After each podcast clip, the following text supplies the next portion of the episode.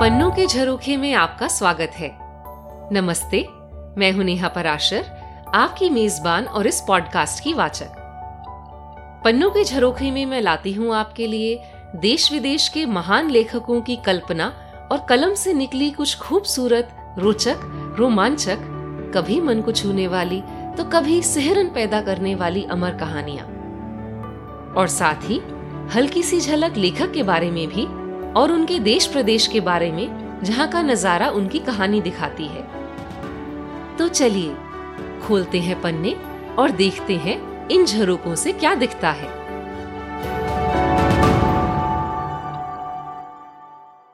आज की कहानी मेरे एक बहुत ही पसंदीदा लेखक की है। और सिर्फ़ मेरे ही नहीं, ये पूरे अंग्रेज़ी कथा जगत में ही बेहद लोकप्रिय हैं। ये हैं हेक्टर ह्यू मनरो, यानी एच एच मनरो। ये अपने उपनाम साकी से ज़्यादा जाने जाते हैं। मनरो का जन्म 1870 में बर्मा में हुआ था, जो कि उस समय अंग्रेज़ हुकूमत के अधीन थी। माँ के निधन की वजह से उनकी परवरिश इंग्लैंड में रिश्तेदारों ने की। बचपन बहुत सुख में नहीं था, और इन रिश्तेदारों का व्यंग्यात्मक चित्रण उनकी कहानियों के किरदारों में मिलता है। मनरू ने तेईस साल की उम्र में ही बर्मा की मिलिट्री पुलिस में भर्ती ले ली थी पर बार बार मलेरिया का शिकार होने के कारण उन्होंने जल्द ही इस्तीफा दे दिया और वापस इंग्लैंड जाकर एक अखबार में राजनीतिक लेख लिखने लगे। बाद में वे यूरोप के बल्कन प्रदेश, यानी दक्षिण पूर्वी यूरोप, रूस, पोलैंड और पेरिस में भी संवाददाता रहे। जब प्रथम विश्व युद्ध शुरू हुआ तो उन्होंने फिर फौज में भर्ती ले ली और लांस नायक के ओहदे तक पहुँचे। मनरू की कहानियाँ समकालीन समाज पर अपने खास अंदाज के व्यंग और अक्सर अप्रत्याशित अंत के लिए मशहूर हैं। उनके जीवन का अंत भी अपनी किसी कहानी की तरह ही अप्रत्याशित था। 1916 में उनकी मृत्यु युद्ध में एक छिपे हुए निशानची यानी स्नाइपर की गोली से हुई। Reginald in Russia chronicles of Clovis beast and super जैसे बेहद मनोरंजक कथा संकलन लिखने वाले के आखिरी शब्द थे, अरे सिगरेट बुझाओ यार, put the bloody cigarette out. आज सुनते हैं उनकी एक लोकप्रिय कहानी द ओपन विंडो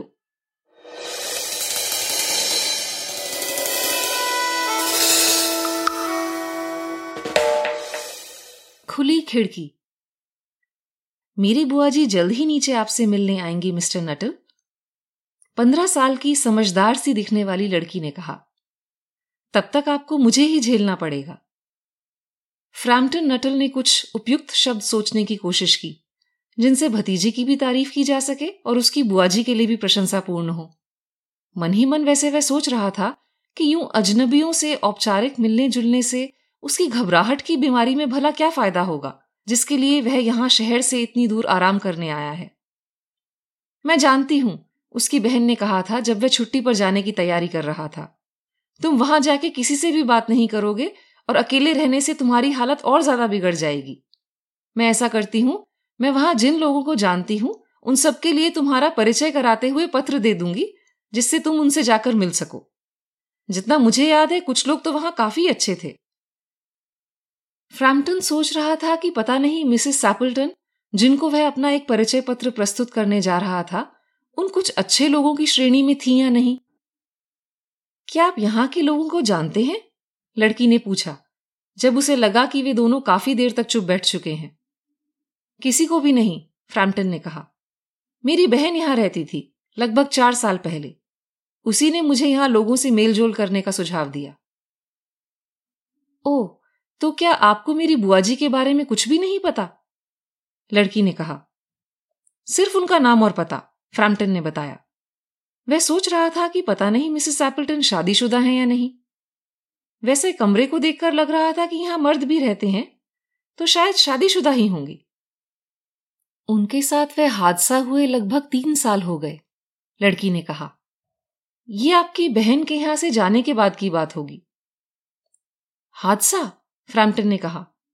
इस शांत सी जगह को किसी हादसे से जोड़ना मुश्किल लग रहा था। आप सोच रहे होंगे कि अक्टूबर की शाम को भी हम ये खिड़की खुली क्यों रखते हैं? लड़की ने एक बड़ी सी खिड़की की ओर इशारा किया जो लॉन में खुलती थी। वैसे अक्टूबर के हिसाब से अभी ज़्यादा ठंड नहीं है। फ्रैम्पटन ने कहा। पर क्या इस खिड़की का उस हादसे से कोई संबंध है? आज उस हादसे को ठीक तीन साल हो गए। इसी खिड़की से बुआजी के पति और उनके दो भाई शिकार पे निकले थे। वे कभी वापस नहीं आए। उस साल अक्टूबर में बहुत बारिश हुई थी। कहते हैं उन्हें जंगल में दलदल निगल गई। सबसे ज़्यादा दुख की बात तो यह है कि उनकी लाशें तक नहीं मिली। लड़की की आवाज़ में दर्द था। बुआ जी अब तक उनके इंतज़ार में हैं। उन्हें लगता है एक दिन वे सब वापस आ जाएँगे। उन्हीं के लिए हर रोज ये खिड़की खुली रखी जाती है, शाम तक। बुआ जी को लगता है कि वे तीनों अपने भूरे कुत्ते के साथ बस आते ही होंगे। बेचारी बुआ, वे कितनी बार मुझे बता चुकी हैं कि कैसे उस दिन उनके पति अपना सफ़ेद कोट हाथ पे लटकाए बाहर गए थे अपने कुत्ते के साथ। और कैसे उनका छोटा भाई सीटी बजाता हुआ जा रहा था बुआजी को सिर्फ़ चढ़ाने के लिए, क्योंकि उन्हें वह धुन बिल्कुल पसंद नहीं थी। कभी कभी शाम के सन्नाटे में मुझे अजीब सा एहसास होता है। लगता है वे सब वाकई इस खिड़की से अंदर आ जाएँगे। वह एक सिहरन के साथ चुप हो गई। फ्रैम्पटन ने राहत की सांस ली, जैसे ही मिसेस सैपल्टन ने देरी के लिए माफ़ी मांगते हुए कमरे में प्रवेश किया। देरी के लिए माफ़ी चाहती हूँ लगता है मेरी अनुपस्थिति में वेरा आपका मन बहला रही थी। जी हाँ, ये बहुत दिलचस्प है, फ्रैम्पटन ने कहा। आपको इस समय खिड़की खुली रखने से कोई तकलीफ़ तो नहीं है ना, मिस्टर नटल? मिसेस सैपल्टन ने कहा। मेरे पति और भाई शिकार करके लौटते ही होंगे। आज वो लोग दलदल वाले इलाके में गए हैं तो ज़रूर कीचड़ से सने जूतों से मेरा कालीन खराब कर देंगे। आप सब मर्द ऐसे ही होते हैं। वह शिकार, जंगल और पक्षियों के बारे में बातें करे जा रही थी और फ्रैम्पटन की बेचैनी बढ़ती जा रही थी। उसने कई बार विषय बदलने की कोशिश की, पर यह ज़ाहिर था कि उसकी मेजबान का ध्यान कहीं और ही है, क्योंकि बार बार उनकी नज़र खिड़की के बाहर लॉन की ओर चली जाती। उसने भी यहाँ आने के लिए कितना मनहूस दिन चुना, वह सोच रहा था। जी, डॉक्टरों ने मुझे पूरा आराम करने के लिए कहा है। मुझे किसी भी शारीरिक या मानसिक ज़ोर लेने के लिए भी मना किया है। बस खान पान के मामले में ही वे सब एक मत हैं। फ्रैम्पटन को शायद यह गलत फहमी थी कि कोई आपसे पहली बार मिले तो आपके स्वास्थ्य के बारे में गहराई से सुनने की उसे इच्छा होती है। अच्छा मिसेस एपल्टन ने शिष्टता से जमहाई छिपाते हुए कहा। पर अचानक उनके चेहरे पर चमक आ गई। आ गए ये लोग, उन्होंने कहा। चाय के लिए बिल्कुल सही समय पर आए हैं। पर बिल्कुल कीचड़ में सराबोर। फ्रैम्पटन ने वेरा की ओर सहानुभूति की नज़र से देखा, पर वह भी खिड़की से बाहर देख रही थी। उसकी आँखें फटी की फटी थी और चेहरे पर दहशत का भाव था। फ्रैम्पटन ने सिर घुमाकर उसकी दिशा में देखा। शाम के धुंधलके में तीन आकृतियाँ घर की ओर बढ़ रही थी। तीनों के हाथ में बंदूक थी। एक के हाथ में एक सफ़ेद कोट था। एक छोटा सा भूरे रंग का कुत्ता उनके पीछे पीछे चल रहा था। बिना कोई आवाज़ किए वे तीनों लॉन में दाखिल हो गए।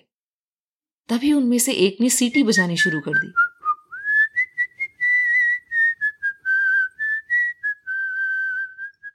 फ्रैम्पटन ने अपनी छड़ी उठाई, हैट संभाला और किसी तरह वहाँ से भागा। रास्ते, सड़क का कोई अंदाज़ा नहीं, बस अंधाधुन भागता गया उस भयावह दृश्य से दूर। एक साइकिल चालक से भी टकराता टकराता बचा। साइकिल चालक को टक्कर से बचाने के लिए झाड़ियों में अपनी साइकिल ले जानी पड़ी। हम आ गए। हाथ में सफ़ेद कोट वाले आदमी ने कमरे में पहुंचकर कहा, पर वह आदमी कौन था जो अभी यहाँ से भागा? बड़ा ही अजीब आदमी था, मिसेस एपल्टन ने कहा। पहले तो अपनी बीमारियों की ही बातें करता रहा और फिर यूँ ही बिना दुआ सलाम या इजाज़त लिए बस ऐसे ही अचानक से भाग गया।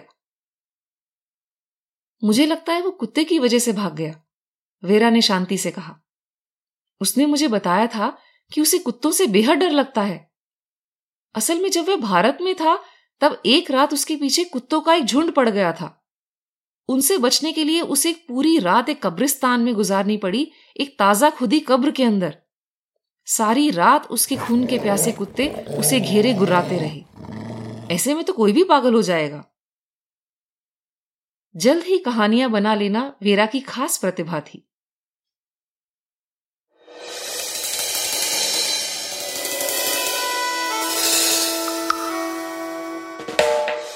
पिछली कहानी अ कप ऑफ़ टी सुनाने के बाद मैंने आपसे पूछा था कि क्या कड़ी है जो इस कहानी और भारत की कुछ जगहों को जोड़ती है। जगहों के नाम थे दुअर तेरई अनमलई, वायनाड, मुन्नार, कांगड़ा और त्रावनकोर जवाब है कि इन सब जगहों पर भारत में चाय उगाई जाती है। आप कहेंगे कि मैंने असम और दार्जिलिंग का नाम क्यों नहीं लिया? अरे, जानबूझ के नहीं लिया। नहीं तो प्रश्न कुछ ज़्यादा ही आसान नहीं हो जाता। असल में असम, दार्जिलिंग और नीलगिरी के बारे में तो सभी जानते हैं, पर भारत में लगभग दस ऐसे प्रदेश हैं जहाँ चाय उगाई जाती है। दार्जिलिंग की चाय के बारे में आपको एक खास बात बताती हूँ। इसका जायका और महक अद्वितीय है। इसके जायके का एक खास नाम है, जिसे मस्काटेल कहते हैं। दार्जिलिंग की चाय को इसकी वजह से जीआई यानी जोग्राफिकल इंडिकेशन राइट्स मिले हैं। यानी विश्व भर में कोई भी और चाय अपने नाम या फ्लेवर को दार्जिलिंग का नाम नहीं दे सकती। वैसे ही जैसे फ्रांस के प्रदेश की ही वाइन को शैंपेन कहा जा सकता है और एक खास जगह उगे धान को ही बासमती। आज की कहानी का प्रश्न छोटा सा है। आपको बताना है कि एच एच मनरो के उपनाम साकी का क्या अर्थ है और इसकी क्या प्रेरणा है। आप अपना जवाब मुझे ईमेल करें या कमेंट्स में लिखें या फिर रिकॉर्ड करके भी भेज सकते हैं। तो कैसी लगी आपको आज की कहानी? मुझे ईमेल करके ज़रूर बताएँ।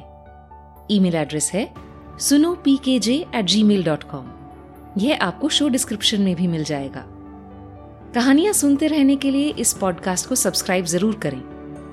अगले एपिसोड तक आपसे इजाज़त लेती हूँ। तब तक इस खूबसूरत दुनिया के नजारे पन्नों से देखते सुनते रहिए। जाने कौन सा पन्ना दिल का ही कोई झरोखा खोल दे।